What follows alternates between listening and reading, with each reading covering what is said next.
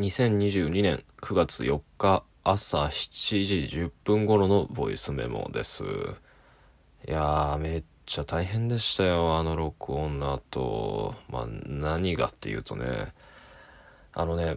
あの録音の後にまあそれ僕が2度寝3度寝繰り返して休日1日丸々潰してしまってたから今ムーがねあの起きたら怒ってたんですよ。一緒にどっか行きたかったのにと。でまあごめんごめんとあの一緒に散歩行こう散歩行こうと外に出たら、まあ、友人に誘われて、まあ、飲み屋に行ってですね、まあ、ちょうどよく合流できてね別の友人も合流してみんなで4人でねあのいくつかお店はしごして飲み会してたんですよ。でそれがその前回の録音を撮った直後に起こった出来事だったんだけどでその飲み会っていうのが結構遅くまで続いたんですよねだから夕方6時ぐらいから結局深夜1時過ぎぐらいまでずっと続いたんですけど、まあ、今ムがねこれまで見た中で一番っていうぐらいお酒飲んで、まあ、ブラブラに酔ってしまってでまあ怒ったり泣いたり笑ったりをねもう尻滅裂に繰り返すまあ大変な状態になってしまってですね。でもう千鳥足だしグワングランしてるしタクシー拾って帰ろうというもかたくなに拒否されたんで、まあ、彼女の手を握ってなんかね支えながらなんとか歩いて帰ったんですけどで歩いて帰ってでまあいろんな家のものを破壊してしまって、まあ、つまりそのあれですよ暴れたわけじゃなくて重心が本当に定まらないこうなんだろうな船こいでるような歩き方歩き方になってたからいろんなところにぶつかってねでそれも片付けつつ着替えさせてベッドに入ってもらったと思ったらねちょっとね粗相があってですね。まあごめんなさい。こういうことまで言ってしまうけどあのちょっと今回ばかりはね戒めを込めてこのラジオを聴いてるかもしれないので今ムーもあの言っときますがまあ粗相があってですね。でそれの掃除もしてもう一度彼女をシャワーに入れてでもシャワーでもまた寝ちゃうし起こしてまた着替えて寝かしてってことが終わった後が今なんですよ。で今ね繰り返しますけど朝7時なんですよ。で3時間後に僕別件で約束があってあの久々に会う方とその息子さんと一緒にですねあの山まで川遊びに行かなきゃいけないんですよ、まあ、何言ってんのか分かんないと思いますけどそこで結構大事な話があるそうであのだいぶ体力が使うことがこう予想される日なんですよね今日って。なんせね遊び盛りの子と一緒にあの山に行って川で遊ぶわけですからで、まあ、それが残り3時間切ってると。で、で、僕はどうしてるかっていうと、まあ、リビングでシャワーから上がって着替えるなり意識を失っていびきかいて寝てるイマムをよそ目に、まあそこで録音撮ろうかなと思ったんだけど、あまりにもだなと思ったから、まあ起こして悪いしね。あの寝室近くの、まあめったに使わない独房と言われるね、すごいちっちゃい部屋があるんだけど、まあ、そこに閉じこもって録音を取ることにしました。まあ、ちなみに隣の寝室からはね、まだプーンと何かが匂ってくるんですけど、まあ、重曹の粉巻きまくったんで、そのうちね、それも静まってくるでしょう。あ、そうだ。これはね、ぜひね、共有したい知識ですけどね、あの、なんかベッドなり布団なりにね、もしそういうことが起こってしまった場合は、あれ酸性の匂いなんで、あの重曹の粉かけて上から布巾とかキッチンペーパーでさらにこう押さえとして置いとくとまあものの数時間ぐらいでね嘘みたいに消えますよ、まあ、これね豆知識です。あのどうかそういう機会がないように願いたいものですが、まあ、今後も使うかもしれませんね。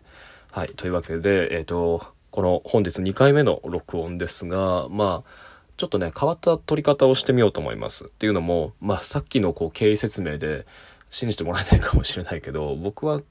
今晩はねすごい素敵な夜だったなと思ってていい思い出だったなと思うんですよね。でまあ一言で言うとあのやっぱり酔っ払った人、まあ、特に酔っ払ったイマムを見るって僕すごい好きであの一緒に歩いて帰ってた時もあの星空だとか、まあ、僕の顔だとかお店の看板だとかあと川を泳ぐカモの姿だったりいろんなものを見て聞いて指さしては何か呼び出された記憶っていうのをね本当にこう自由連想がそのままだから無意識が歩いて喋ってるみたいな姿であのすごく素敵な短絡性であなんか目に見えたもの浮かんだものっていうのをポンポンポンポン言葉に出してくれるんですよ。で感情もそのままに呼び出す呼び出されてあの泣いたり怒ったり笑ったりが繰り返されてで僕あれが本当にいつも羨ましいしなんか美しいなと思うんですよね。やっぱり僕普段喋っててでこのボイスメモを聞き返して自分で自分に参考になると思うとともにけれどもやっぱすごく悲しいな僕はって思うのはあのやっぱりいろんな物事具体的な物事に出会う。でその具体的な物事ってのは全部バラバラな形を持ってて匂いもその音も質感も違うのにやっぱりそれを意味に変換してしまった途端に何か処理が可能な構造があパターンが現れててで意味とパターンを組み合わせるといつもこのように処理される何かの形っていうのにやっぱり収められてしまう頭の中に。だからなんだろうな僕の頭の中にはいつも言葉意味に変換できた言葉たちが作る特定のクラスタ群があってまあそのクラスターのおかげでいろんな文章が書けるわけだしそのそこをさまよう楽しみもあるんだけどとはいえやっぱりこのもつれっていうのはいつも特定の何かの形を作ってるしうんなんだろうなすごく短絡性が羨ましい時があるというかそのなんかその短絡性がないと僕も僕自身に驚けなくなるんだろうなっていう瞬間がいっぱいあるんですよ。まあ、なまあ、要するに何かっていうとこうシラフでいるシラフでいる限りはあの意味のもつれっていうのをなんかこうもっともつれさせないと楽しい短絡性にたどり着かないんですよね。楽しい思いつきっていうのに。だから僕が文章を書いて2、3千字やってようやくたどり着くなんかすごく迂回した短絡性っていうのにあのお酒を飲んだり酩酊した人っていうのは自然なままいけるんだっていうことをいつも美しいと思うし羨ましいと思うんですよね。なんかまあそんなこと なんかこううまいこと言えたかわかんないけどまあだから、まあ長くなったけど何が言いたいかっていうと今日あったことをね思い出したまま短絡的にイメージのまま振り返りたいと思います。はい。というわけで今日は、えっ、ー、と、そういううん、イメージの連鎖をそのまま語りたいと思います1軒目は焼き鳥のお店最初の突き出しで3品の中から選べると聞いて、まあ、最初は3人で一緒にキャベツ食べ放題を頼もうかなと思ったけど、まあ、小鉢にしました。で小鉢を頼んでほどなくしてイマムがポテトサラダ頼むんじゃないかなと僕が思ったらやっぱポテトサラダを頼んでて。でここのポテトサラダはそのしば漬けが入った桜色のやつで大好きだったのを覚えてるって言ってて、まあ、僕はそのそれを覚えてなかったからまあ運ばれるまでどんなもんかと思ってたら本当にポテトサラダがあのしば漬けが入って桜色だったので驚きましたね。でも桜色だったんだけどどっちかっていうともうちょっと濃いなんだろうな紫が強い色でまあどっちかっていうと梅梅の色だったんじゃないかなと思いながら北の天満宮の梅は今年見に行けなかったな。なんでだったんだろうと思ったらそうか緊急事態宣言があったからだと思い出しました。でちょうどその時に隣の隣の席ではその戦争の話がなされててまあ株価もおかしいし物価も上がりっぱなしだしでそれだけこれだけ不況だしで何よりその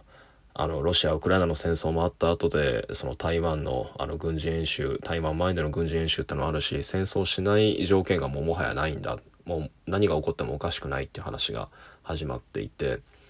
でそういえばしばらく会っていないかつて沖縄からうちに泊まりに来た青年もアーティストやってたけど今は自衛隊で働いてるんだっていうことを誰かから聞いたなってことを思い出したところでもう一人の友人が合流してこれはこう同席した友人を呼んだんですけどその彼はその元事件記者の方でで、まあ、席を移動して4人の座席4人のお座敷席であの事件記者時代の思い出を聞きました。まあ信頼関係を作ることでその他では得られない情報を得るっていうのが、まあ、そういう記者の、まあ、問われるスキルなんだけれども、まあ、同時にこの職業が罪深いのはしかし特ダネスクープってやつはその信頼関係を破壊することでしか表に出せないものなんだということを話していてああそういえばと思い出したのがそういえば最近知人の誰かになんとかっていうアイデアを使っていいですか？ちゃんと謝辞に名前載せますのでと聞かれた覚えがあるけどあれは何の論題だったんだろうとまあそこまで思い出したけどまあそこで料理が来てでその料理っていうのはあの鶏を鉄板でまだ熱された鉄板の上に焼いてでその上からソースまあニンニクとおろしポン酢ですねをかけた料理で、あこれはソースをかけるとジューッという音が鳴るので合わせてせーのでジューって言ってくださいねという声で、まあ、思い出すのが書き消されてしまってでソースをかけると本当にジューッとなったんだけどそのジューって立ちと音ともともに立ち込める匂いっていうのが、まあ、そういえばじいちゃんがすごく好きだった、まあ、亡くなった祖父が好きだったステーキ屋そのステーキ屋に立ち込めてた匂いだったなと、まあ、じいちゃんおろしポン酢好きだったよなってことを思い出すとともにそうだこの間一緒にご飯食べた今村の両親とその90歳のおばあちゃんっていうのも鉄板焼きに連れてってくれたなと。本当に今回コロナ移らなくてよかったなと思い出すとともに、まあ、戦争のことを思い出しましたね。そう戦争。僕のじいちゃんは出身が樺太だけれどももし生きてたならばこのロシアウクライナ戦争のことをどう見ただろうかと。またロスケだのなんだの言って怒ったんだろうなと。といった回想もそこで断ち切られて事件記者のその友人っていうのがあの鈴木敏夫ジブリのですねが元事件記者だっていうのはすごくよくわかるんだと。で僕はそんなこと知らなかったからアニメージュ以前はそうだったんですねと言うとそうだったんだよと。だからあの人のそのジブリの演出の仕方だったりミヤさんと高畑勲との関係の仕方である意味その構図の作り方つまりこうワイドショーだとかドキュメンタリーでどういうふうに彼らを撮らせるかっていう構図の作り方も何から何までよくわかるんだってことを言っててへえと思ったところで2点目に移動。移動した店舗のタイトルからまあそのタイトルが思い出せないんだけどあの安倍昭恵さんが経営してるという渦、まあ、東京の神田にある居酒屋を思い出しましたね。最近読んだニュースでは安倍昭恵さんは最近は、まあ、日中は部屋で昼間からお酒を飲むし、まあ、新しいカルトにも手を出しかねない状態ということで